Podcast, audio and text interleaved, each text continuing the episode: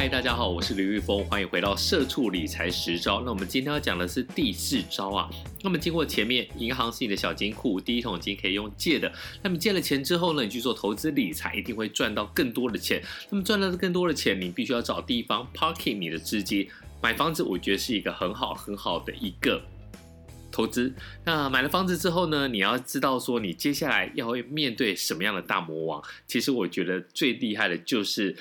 二十年的甜蜜负担啊，一般来讲的话，现在的房贷利率蛮低的，大概百分之一点三一。那么就是说，借一千万呢，一年交还十三点一万的利息，十三万一千元。但是呢，你要想想看哦，这个利息你要还几年？要还二十年。我们先不要讲说未来会不会升息，我觉得简单来说，如果你买了一个房子，你必须要先看两个部分。第一个大魔王是你有没有投期款。没有问题。如果你存钱存很久，或者是你的薪水非常的高，比如说像我交很多的朋友，他在外商公司上班，他们不是谈月薪，他们是谈年薪，这年薪至少都是三百万、五百万起跳。然后呢，我们在新闻工作嘛，业界很多的主播，其实他们的月薪。你看不太出来，但他们谈的也是年薪啊，这年薪呢就是四百万，至少我就知道好几个，他们都是四百万年薪起跳。那么如果你有这个投期款，你就可以过了大魔王的第一关，接下来就是做第二关。那么第二关其实我觉得会比第一关难很多，很多时候你第一关可以靠着亲友之之间。或者是你去别回啊，你去标会，你回到乡下回去跟爸爸妈妈讲说我要买房子。其实我觉得以我的经验来说呢，你说要买房子，身边的人几乎百分之九十九都会帮忙。大家都认为说买房子是比较一个稳健的一个投资的方式，而且讲难听一点，一个人必须至少要一栋房子吧。不管你有没有要结婚，你有没有要生小孩，我觉得光你自己住要住的舒服，然后呢，你愿意花钱去做一些修缮。或者是做一些装潢，你真的帮房东来缴租金，我觉得是非常的可惜啊。那么今天来讲的是二十年的甜蜜负担，那这二十年的甜蜜负担呢，讲的就是房贷。目前来讲的话，房贷利率大概是百分之一千万的话，大概是还十三万一嘛啦，利率是一点三一。那接下来可能房贷利率会上涨，那也有可能房贷利率会更往下。但这时候呢，你要考虑的并不是说房贷利率的。涨幅啊，你总不会因为哎房贷利率要涨了，呃，不不不不，我不要去买，或者房贷利率降低了，我赶快去买，赶快去买。其实这个观念都是不对的。你应该想的是说，你有没有办法来做一个长期稳健的一个还款？如果呢，接下来这二十年，当然，如果现在你要降低你的还款的一个压力，现在有三十年甚至四十年。不过呢，我在自己的书翻身。上班族的财富自由之路里面有提到，我觉得你尽量还是压缩在二十年，你可以去做一些宽限期。那么宽限期呢，在另外一集有讲到一个神奇的一个大师黑魔法，我们再来仔细谈。但是呢，以宽限期来讲的话。你扣掉了这三年的宽限期，等于说你必须要把你所有的一个负担，比如说你借了一千万，那你前面三年你没有宽限期的话，你就是本利摊，嘣嘣嘣嘣嘣，然后就还了两百四十期，二十年嘛，一年的话十二期，二十年就两百四十期。如果你有宽限期的话，你要想你接下来会有一个负担，会一个付款的一个冲击啊，所谓的 impact，这个冲击就是说，你想想看，你接下来你原本的你的分母是。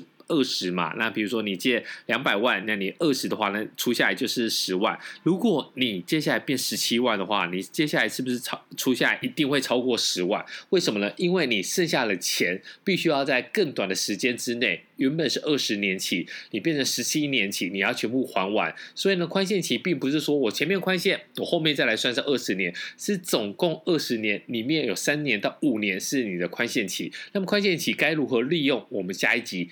后面的集数会来讲，那你在这个整个负担的过程当中呢，有两个方向你要特别的注意。第一个，你要有一个比较多的一个周转金，你不要说我今天要买一个房子，房子的头期款我用借的，或者是我用存的，这个我们不管，因为我们就想假设你已经过了第一关，因为每个人住的地方不一样嘛。你在台北，你头期款当然要比较重；，那么你在中南部，像我自己也是云林人，在云林的话，你的头期款的负担压力就不会那么大。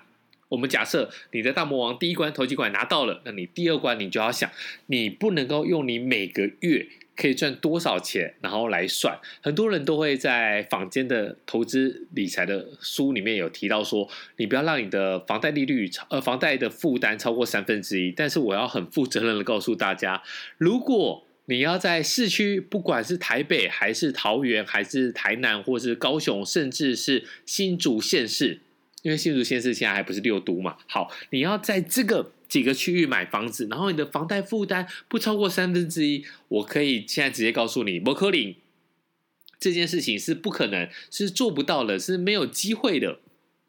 简单来讲，你。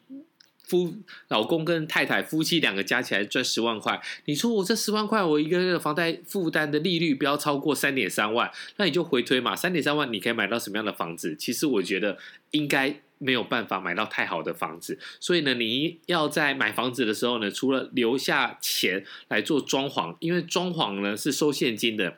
你不能开票。虽然我这个人因为买了一些房子，所以呢，我跟公班跟设计师比较熟，我我是可以开期票两个月到三个月的期票给你。但是一般来讲的话，你很有可能你问看你的邻居，你都要给现金。在现金的情况之下，你一定要。预留一笔钱，比如说你买这个房子，你要留个一两百万，然后大家会忘记的事情就是说，你也要帮自己留后路。你至少不管你买多大的房子，然后多便宜的物件，你至少要留个五十万到一百万。那这个钱是不能动的，不可以哦。我先拿去买个美股好了，美股最近涨得很高，那么苹果呢要飞到天上去了，我先去买。但是这些钱如果它不是往上飞，而是往下飞怎么办？所以这些钱不只是。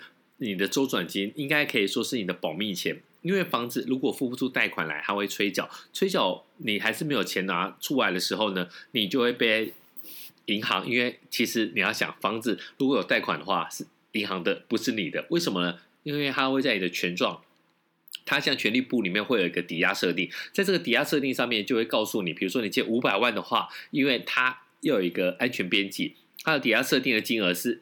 乘一点二倍啊，所以呢，如果你借跟银行借五百万，你的抵押设定的金额是六百万元。因此，你不要以为说，哎呦，我可以跟银行撒娇。你租房子可以跟房东讲说，哎呦，不好意思啊，我这一个月好像手头比较紧，可不可以哎让我分期，或者是这个月干脆就不收，我下个月再一起给你。有些人还会跟银行讲，呃，有些人还会跟这个房东讲说，不不不不，我真的没有钱了，我直接押金先押一个月，因为你现在定型化契约，你最多只能扣他一个月嘛。但是这些事情在银行来讲，它根本就是三个字：不理你。所以你要买房子之前，除了投几款之外，你有没有信息？你要连续付二十年？这个听起来好像有点可怕。那我们。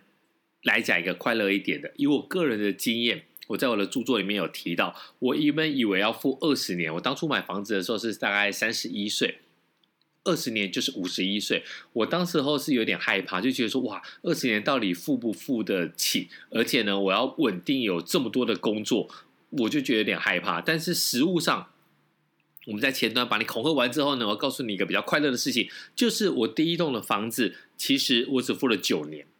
那我那时候其实是蛮着急的啊，就是以传统来讲的话，那个时候的财务操作还不是那么的熟练。我就是有多的钱，我就赶快拿去缴房贷，因为那个时候的房贷利率是二点三到二点五左右，其实蛮多的。那个时候你就想想看嘛，是现在的一倍。那时候如果借一千万，以台北市我买在台北市，哪哪一个房子不用借超过一千万？一年的利率如果是二点五的话。那一年就要还二十五万的利息，一个月光是利息就两万多哎，哇，那个这个其实是蛮心疼的。你可能一个月的薪水才七八万，那你就要付掉两万多的利息，这两万多利息是给银行赚的嘛。所以我那时候只要有独家奖金，或者是有年终奖金给了爸妈、给了老婆、给了小孩之后呢，我就赶快去还房贷。还有一招，我的方式就是说去头去尾。我只要看到我的房贷从一千万降到九百万，我就觉得特别的开心。然后从九百万降到八百万，我也觉得更开心。因此呢，只要我这样子拨拨拨，慢慢还，慢慢还。但是最后，比如说剩下九百一十二万，我就会赶快我去斜杠，赶快去做一些投资理财，然后快速的用动能交易的方式赚到一点点钱。比如说赚到十三万，我就可以把这个九百一十二万还掉，而且我是还本金哦。还掉这十二万的本金之外呢，我就是。呃，还十三万嘛，那扣除这十二万之外呢，我就会变成八百九十九万。我只要看到我的房贷前面是八字头，我的心情就会比较好。那你用的这个方式呢，其实去头去尾，很快你就不会。呃，被房贷推着走，你越还越快的情况之下呢，我那个时候其实听到的这个消息，我真的是有点感动，有点想要落泪啊。那个银行打来说：“哎，林先生，你的房贷已经要还完了，下期就还完了，那你要办理涂销吗？”我当时候真的是在采访的路上，然后坐在采访车里面，我想说：“哇，终于，终于，终于有这一天呐！我把房贷还完了，哦耶！”